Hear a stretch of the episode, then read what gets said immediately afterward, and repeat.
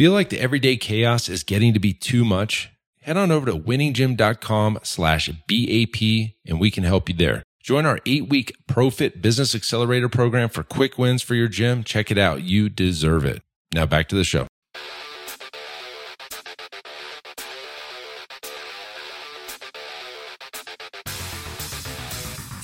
Listening to the Built to Grow podcast, delivering the knowledge in all things fitness business. We help gym owners win. Here are your hosts, Tim Lyons and Randy Engston. All right, welcome back to the Built to Grow podcast. I'm your host Tim Lyons in the HQ studio with a brand new. What is this? A soft light? Nick, the magician, the AV magicians brought a brand new soft light. If you're on YouTube, you can check us out. You can see the, the beautiful glow off of our dome pieces. Joined by Randy Angston. What's up, buddy? How are we doing? Great. Back in the saddle. We're back. We're back in uh, hot zona. We were Oh, up, we were up north for a couple of weeks or a week and a half or whatever, enjoying the weather, the woods, the rain. The Whispering Pines. Uh, but anyways, we're back, ready to hit it hard. Got a big um, Iron Circle experience coming up next week. I'll be actually heading out to uh, hang with my parents here in Orlando, Florida, for the LSU FSU game. It's like a bowl game preseason. It's almost like a beginning bowl. This is a bowl game style matchup. You got five versus eight. This would be like the Chick Fil A bowl, and you know what I mean. Yep. Anyways, all good. Excited to get back here, get back into uh, into the swing of things. Just met with uh, Zach. We got the SOPs happening. It's, it's just a lot going on, which is which is awesome. It was good to see everybody again today. Yeah. Walking through. I mean, I seeing those literally haven't been here in two and a half weeks. Yep. Still running, still growing, having a record month uh, for sales. Uh, Delta's like eight thousand. You know, which is Yeah. great. So. Uh, a lot to talk about today. He- You know, this this show comes from a coaching call. This is something that I want to like get out immediately Oh, yeah. because this this is uh, this is a problem in a lot of gyms that we work with. Had a great coaching call yesterday with uh, a couple new clients. You know, young owners kind of inherited a gym, and you know they don't see the things I see sometimes because they haven't they haven't faced it. Right, I'm 15, 14 years in, in of brain damage going into this uh, business, and we've kind of worked through a lot of the stuff already, and we've been exactly where they were. And and what do I mean by that? Well, you know, they I mean, first off, they they bought a gym, they inherited a gym, or they they inherited the problems The from the issues, gym that they bought, right? And um, you know, and you may listen to this and be like, "No, that's not really a problem. We, we do the same thing." But let me let me uh, explain what I'm talking about. And they, you know, this is a personal training gym. It's a big, you know, big box as well, and they've got you know, kind of like one-on-one, and they've got like team training and stuff like that going on, and some semi-private. And so each coach is in the gym. I think they had seven or eight coaches, and uh, most of them are one-on-one. And, the- and the reason they have so many coaches because they do one-on-one. You can't scale unless you have another coach Yep. and another coach and another coach, right? Uh, and so the way that they're structured um, in regards to the clientele um, is is at putting them at risk. And, and there's potential problems, and they've already seen it happen. So I know it's true.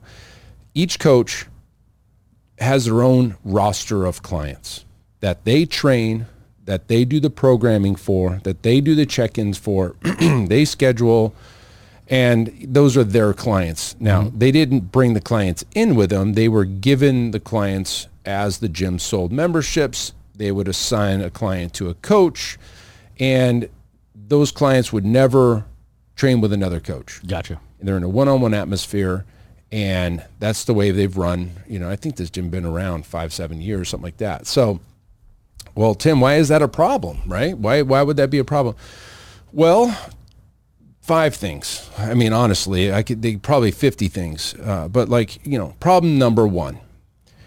Each coach is training in programming individually for their group of clients. There's no methodology that's uniform across the whole facility, and it it looks like a mix match of training modalities within the four same four walls as everybody else. In the same delivery too. Same, you know, One-on-one. One on one. Yeah. So we had this in my first facility, but we had independent trainers. Mm-hmm. And so when I first opened my gym in 2009, I was mostly interested in the memberships and, you know, let the trainers pay rent and they could do whatever the hell they wanted. Mm-hmm.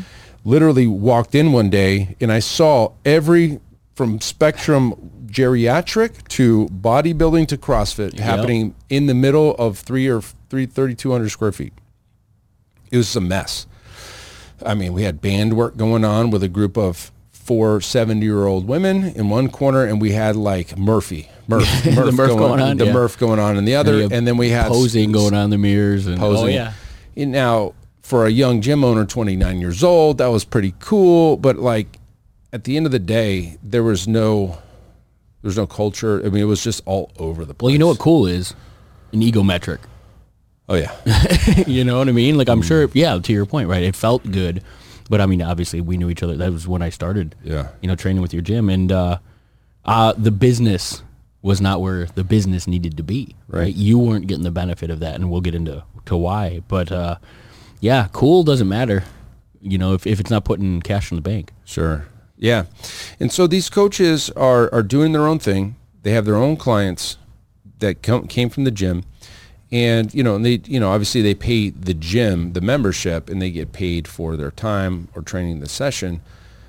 But the big what if is what if trainer B decides they want to leave and go get another job?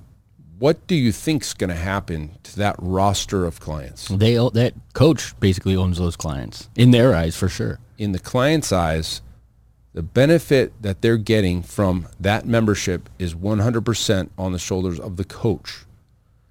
The coach probably feels the same way. The coach probably feels the same way. Irrespective of where that client came from, that they now own that client Yep. in, in a way. And so if that coach leaves, so does the roster of clients and so does your, you know, revenue. Yep. And they had told me before we even got into it that it happened two times just before they oh, took ownership of the gym. And they lost $20,000 in recurring revenue from two coaches. So each coach probably worth 10K. More than the average gym makes a month. You can't just bounce back from that. No. And that can happen seven times right now in their gym. And I made it very clear this is a very big problem for them um, because they they're they're they're handcuffed. Yeah, they are. They're they they have no control. They piss off a coach. Uh, screw you, I'm out. And they pull their clients with them, the gym's clients with them, and and the gym owners are screwed. And if you look at the risk of the ownership of the operation, the, the coaches have no risk. They can go start up tomorrow at another gym. They go to a garage, a field, whatever they want.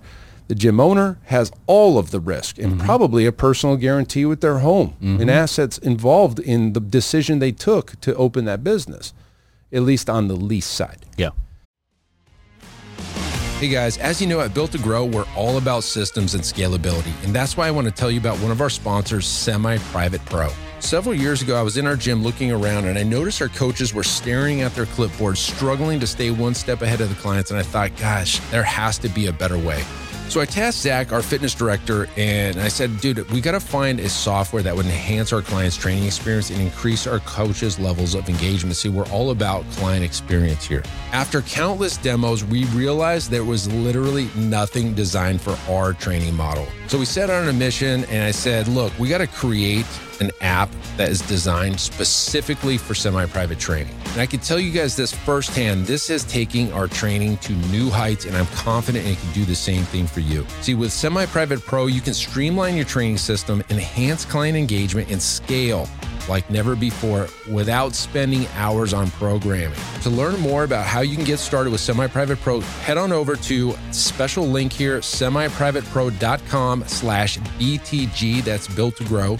So just head on over real quick to semiprivatepro.com slash BTG to check out a demo for yourself.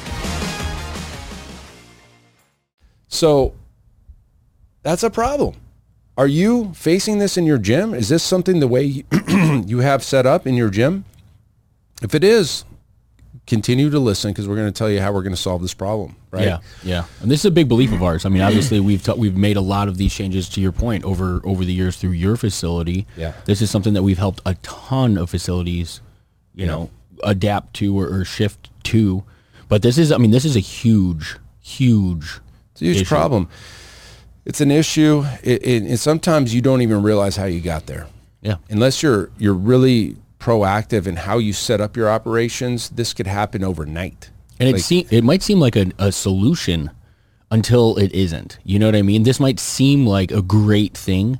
Take some of that work off your plate, right? The coaches are handling, quote unquote, the you know so much of the work. Mm-hmm. Well, yeah, but they also own all of that responsibility and that you know like the what comes with that work, right?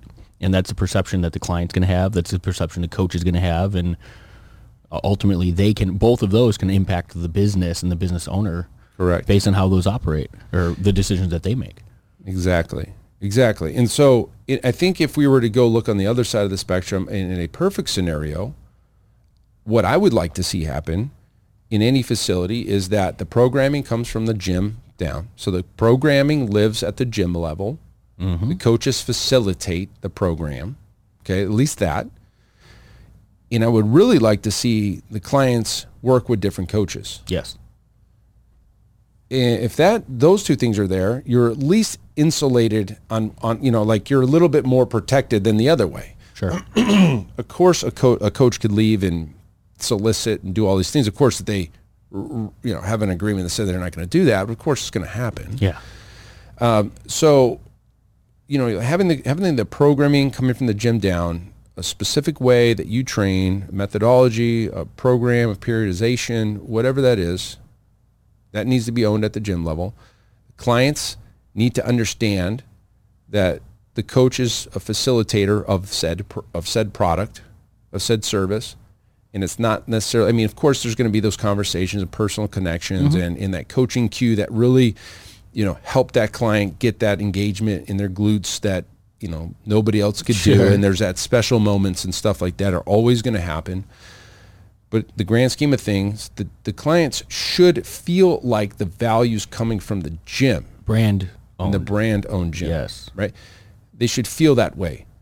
Um, and another thing is, especially if you mix match coaches with clients, of course they're not going to love that idea because they, you know, they get used to routine. But like every so often, I mean, if you have a facility set up like we do in a semi-private atmosphere, where the coach, the clients can come in at any hour of the day from 5 a.m. until 7 p.m. at night, every hour on the hour. That's our model. If they're normally coming in at 7 a.m. and they have a doctor's appointment, they can come in at 3 p.m. And of course, it's going to be a different coach. They get that same experience. We're really driving home the experience each cl- client gets with each coach needs to be similar. They're going to be less worried about training with another coach than in the first scenario that we talked about with the with the young gym owners, Yeah. right? oh, they don't know my programming. They don't know me. They don't know. Yeah, right, exactly. right, Well, if you move all those things to the brand, right. uh, like I think of coaches in in a, a fitness facility like tools. They're they're you know tools in your repertoire, right? And each of them have a skill set. Each of them have things that they do better or worse. I mean, I've, I, there's the human element, right, between one from one to the other. The education that goes into it, the continued education that goes into it, the things they enjoy. They come. Our clients come to us as the experts to you know to uh, solve a problem for them.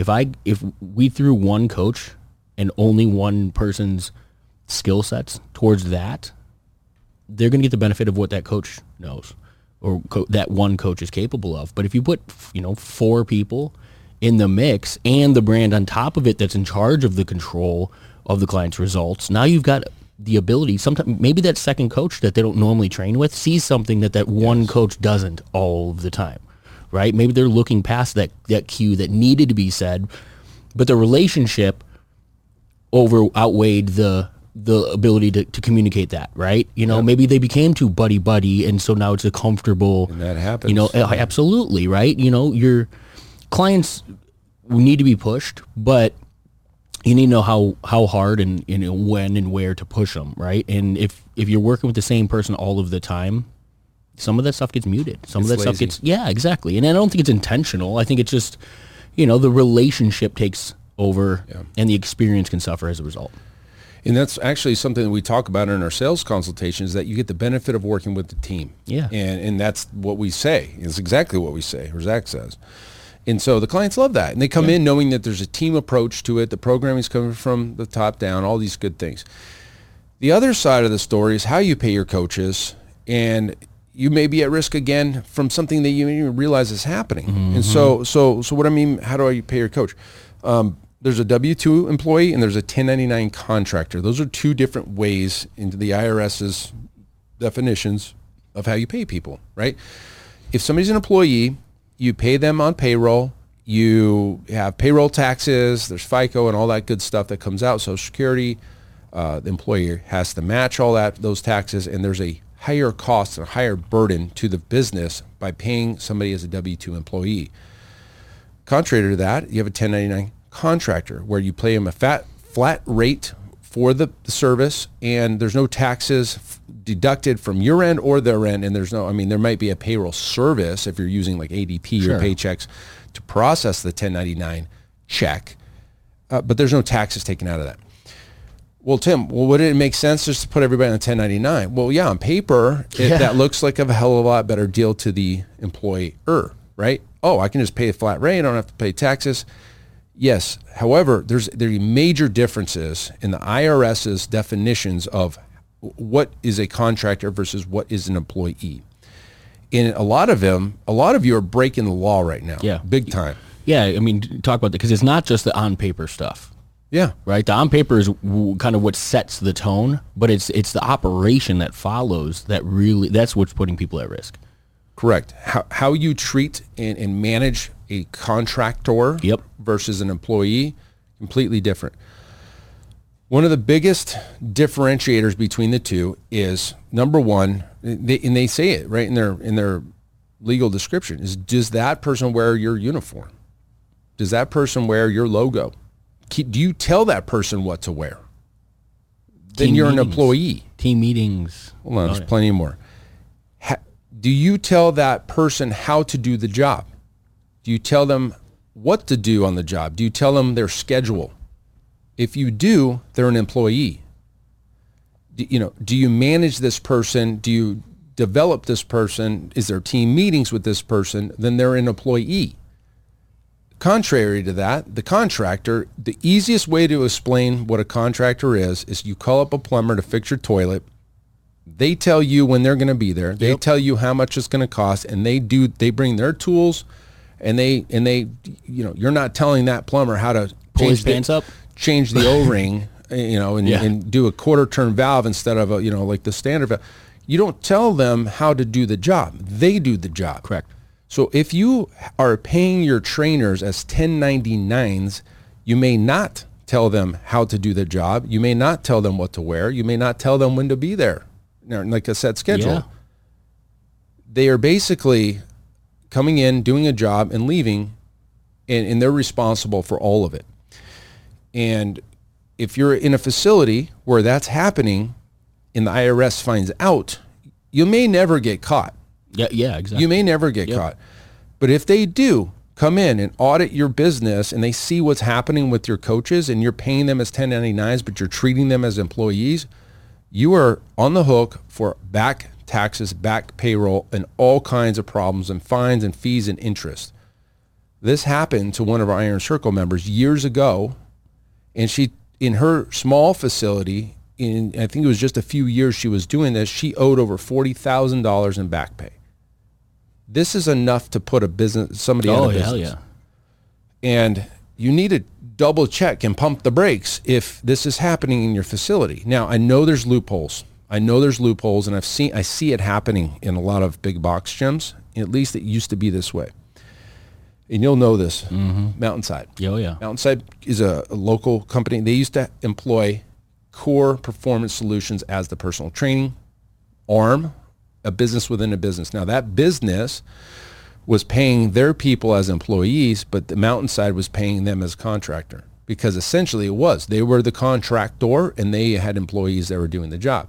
That that worked in the IRS's opinion. Now I think they've taken it in house and they've changed a lot of things. Yeah. But Hey, Tim Lyons here, and I just want to give a quick shout out to everyone out there surviving the day to day chaos of the fitness business. You know, you're showing up every day and you got people counting on you. I know it's not easy, but you're doing it. So keep on going. But listen, if you feel like it's getting to be too much and you wanted to get some support so you can get out of the struggle and get to, into real growth, then I highly recommend that you check out our eight week Profit Business Accelerator program at winninggym.com slash grow. Go check it out, sign up, and let's get you on track for some easy wins and get back to growth mode. All right, once again, the link is winninggym.com slash grow. And now back to the show.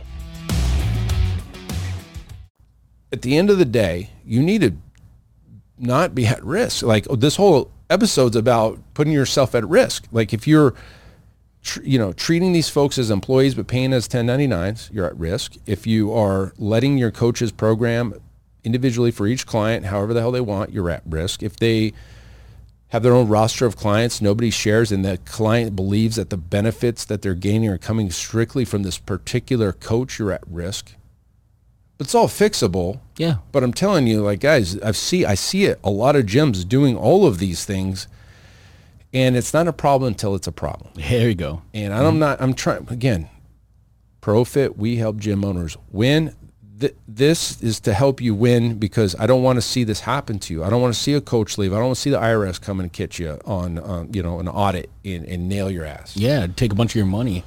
We'll yeah, put you it, out of business. Uh, it, and it would. I mean, a lot of us. Yeah, yeah. Mo- yeah most facilities that we know it would. Um, it's that is it's you're playing with fire. I mean, there's no way around it. I mean, it, to me, it's the decision of like you know what's easy today versus what's the right way to do it type of thing, oh, right? Yeah. They're they're facilita- they're they're providing um, or they're jumping to something that seems like a great idea, right? Oh, I could save all these these. T- we're looking at all the pros. We're not even weighing any of the cons. Oh yeah. We're I mean we've been we've had our flag in the ground for a long time about making the brand, you know the the controller right, bringing all of those at the the control the programming all of that stuff up to the the brand.